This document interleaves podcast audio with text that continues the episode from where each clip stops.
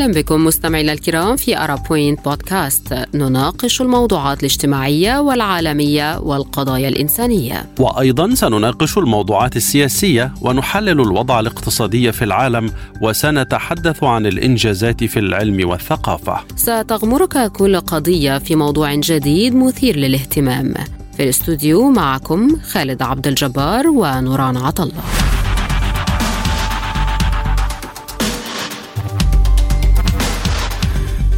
أهلا بكم مستمعينا الكرام والبداية مع العناوين.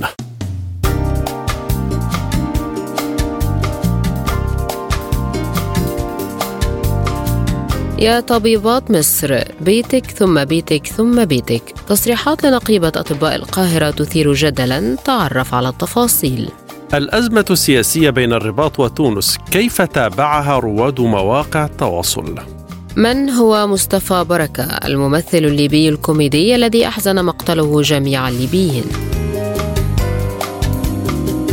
إلى التفاصيل حيث شن رواد مواقع التواصل الاجتماعي في مصر هجوما حادا على الدكتورة شيرين غالب نقيبة أطباء القاهرة وأستاذة الطب الشرعي والسموم بكلية الطب جامعة القاهرة بعد انتشار مقطع فيديو من كلمة مطولة ألقتها أثناء حفل تخرج طالبات كلية طب الأزهر بجامعة أسيوط، هل تابعت ما قالته شيرين غالب يا نوران؟ نعم خالد بالفعل يعني أثار المقطع الذي اشتمل على نصيحة من النقيب الرقيبة للطبيبات الخريجات ضجة وانقساما واسعين. إذ اعتبر كثيرون أنها تحصر المرأة في صورة نمطية معتادة تقتصر على رعاية الأسرة والمنزل بينما أيدها فريق آخر يرى أن رعاية الأسرة لها الأولوية على عمل المرأة. لكن آه، نوران ماذا قالت شيرين غالب أصلا حتى تحظى بكل أنواع الهجوم على هذا النحو؟ تعالوا نستمع مستمعينا الكرام لهذا المقطع القصير ثم نتابع. آه، كلمة بس للطبيبات الجمال اللي متخرجين النهارده إيه انت بيتك ثم بيتك أولادك وبعدين مهنتك أنا اوعي حد يقولك مهنتك قبل ولادك. اوعي. حضرتك لو قعدتي في البيت في مليون طبيب بره هيعالج.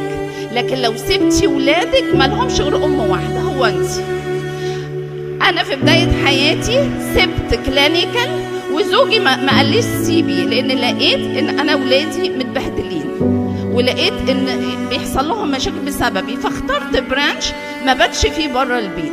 فلما تيجي تختاري التخصص حاولي اختاري التخصص اللي يناسبك أو يناسب وضع بيتك وحطي في مخك برضو بيتك الأول.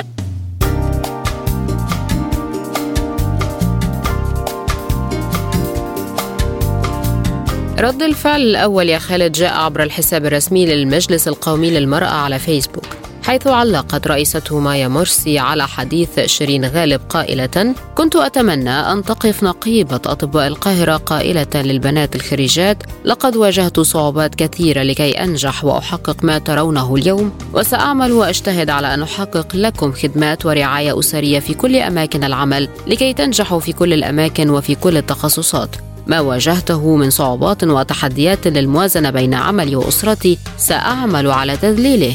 وكتبت شهيرة سالم في هذا الاتجاه أيضا. ليه ما ذكرتش شيرين غالب الطبيب الراجل؟ هو أولاده مش محتاجينه؟ هو ليه دايما الست اللي تتنازل عن كاريرها حتى بعدما تبقى دكتورة؟ وهي كده بتوصل للناس فكرة إن الدكتوراه الدكتورة الست مش شاطرة لأنها ملخومة بأولادها. وكتبت آية سيد أتمنى إقالتها. كلامها مضطرب ومش مقبول. كانت طبقت هذا الشيء على حالها وجلست بالبيت نهائيا. وكتبت حنين من خارج مصر بيتها ابدا مو بيتها في أي يوم يقدر يقول لها أنت طالق ويطردها برا بيته ليس بيتها. وظيفتك عزيزتي البنت ثم وظيفتك ثم وظيفتك ما يعزك ويكرمك غيرها. والله واسألي مجربة في المقابل دافع آخرون يا نوران عن شيرين غالب وعما قالته فكتب عمرو مثلا يقول على الرغم من أن كلام الدكتورة شيرين مش غلط بنسبة كبيرة لكن في اللي بيعرف يوفق بين كله عادي. بس الصراحة الوقت والمكان اللي يتقال فيه حاجة زي كده لخريجين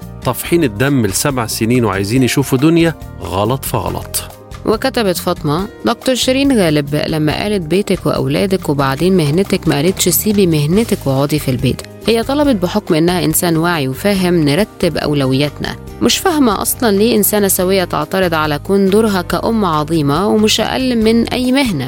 أي إنسان واعي عنده أولاده قبل أي مهنة وأي مكانة اجتماعية.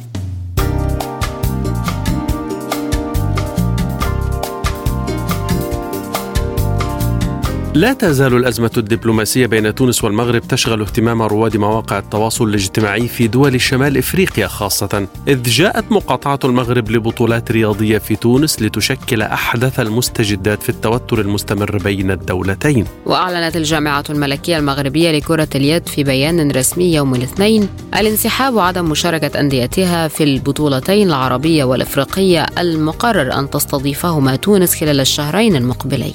وأكد بيان الاتحاد المغربي أن نادي وداد السمارة لن يشارك في البطولة العربية لكرة اليد للأندية البطلة وكذلك نفس القرار حول نادي رجاء أغادير الذي سيقاطع البطولة الإفريقية في تونس. ولم تكن تلك المنافسات الرياضية الوحيدة التي قاطعها المغرب بسبب إقامتها بتونس إذ ألغى النادي الرياضي المكناسي يوم الأحد مشاركته في البطولة العربية لأندية أبطال كرة السلة للسيدات.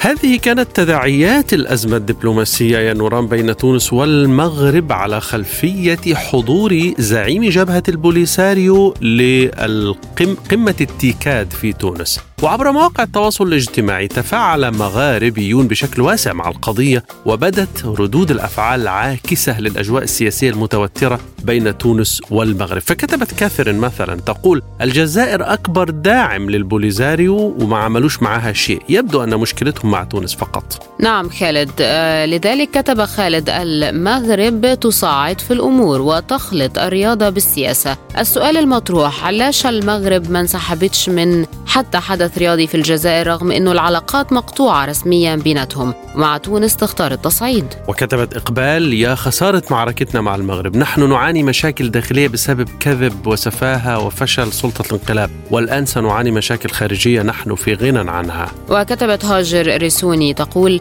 ما يحدث اليوم بين المغاربة وأشقائنا في تونس لا يشرفنا كشعوب مغاربية. الخلاف بين المغرب وتونس دبلوماسي وأكيد أن السلطة في البلدين ستجد حل لهذا الخلاف ولو بعد حين. لكن المحزن هو التراشق بين المواطنين في البلدين بالسباب والشتائم وهذا منحدر خطير جدا. وكتبت ميسة سلامة في ظل سياسة دولية اختلط فيها الحليف بالعدو سياسة تراهن على خلق التوترات للضغط على الدول وخندقتها في المعسكر الشرقي أو الغربي لم يعد ممكنا التعويل على علاقاتنا الخارجية للحفاظ على الاستقرار الاقتصادي الاجتماعي لا خيار غير تقوية الجبهة الشعبية بالتنمية وإرساء الدولة الاجتماعية. أزمة دبلوماسية بين تونس والمغرب.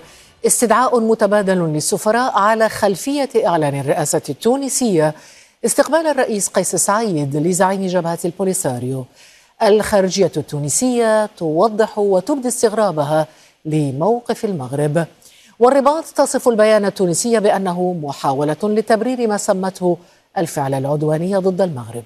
اعتبر الناطق باسم وزارة الخارجية المغربية البيان الذي أصدرته وزارة الخارجية التونسية بشأن استقبال الرئيس التونسي قيس سعيد لزعيم جبهة البوليساريو إبراهيم غالي اعتبرته محاولة لتبرير ما وصفه بالفعل العدواني وغير الودي الذي ارتكبته السلطات التونسية ضد المغرب.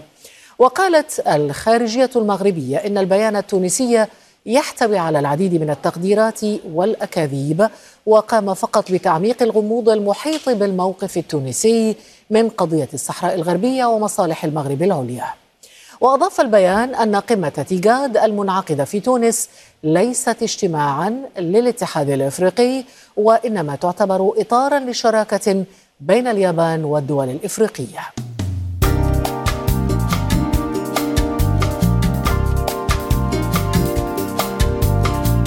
وختام هذه الحلقة خالد من ليبيا.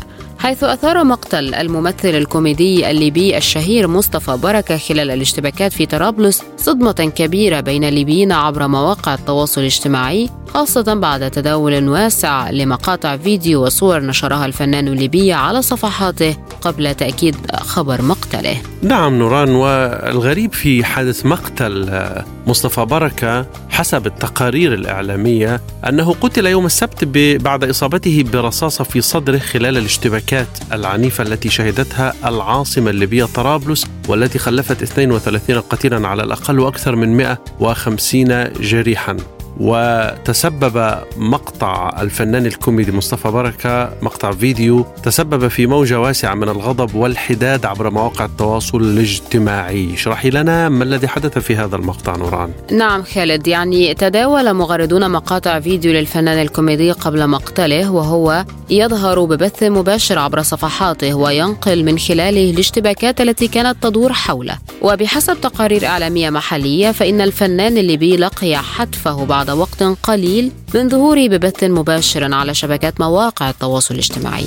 كتب خالد اسكيف يشرح ملابسات مقتل مصطفى بركة. يقول وفاة الممثل الليبي الشاب مصطفى إثر إصابته برصاصة طائشة نتيجة الاشتباكات الدائرة وسط العاصمة طرابلس عندما كان يقوم بتصوير الاشتباكات على سبيل التوثيق وفي آخر بث مباشر له قال صورة أخيرة قبل ما نموت. وكتب ليث اللهم احفظ أملاك وسكان مناطق الاشتباك في طرابلس. اللهم ارحم الكوميدي مصطفى بركة حتى الضحكة بيمنعوها المجرمين. حسبنا الله ونعم الوكيل في حفتر وبشاغة ومن ولاهم وكتب عباس يقول الميليشيات المسلحة في مدينة طرابلس تتسبب في مقتل الفنان محبوب الشعب الليبي مصطفى بركة. إن لله وإنا إليه راجعون. ربنا يرحمه ويغفر له ويسكنه فسيح جناته.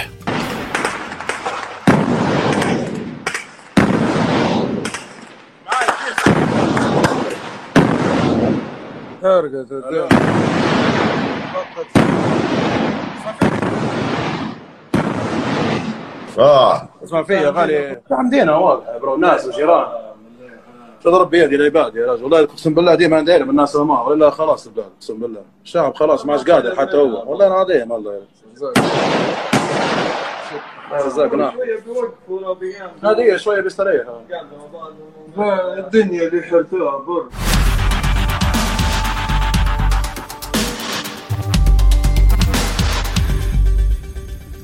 كان معكم أرا بوينت بودكاست اشترك اعمل like واكتب تعليقك.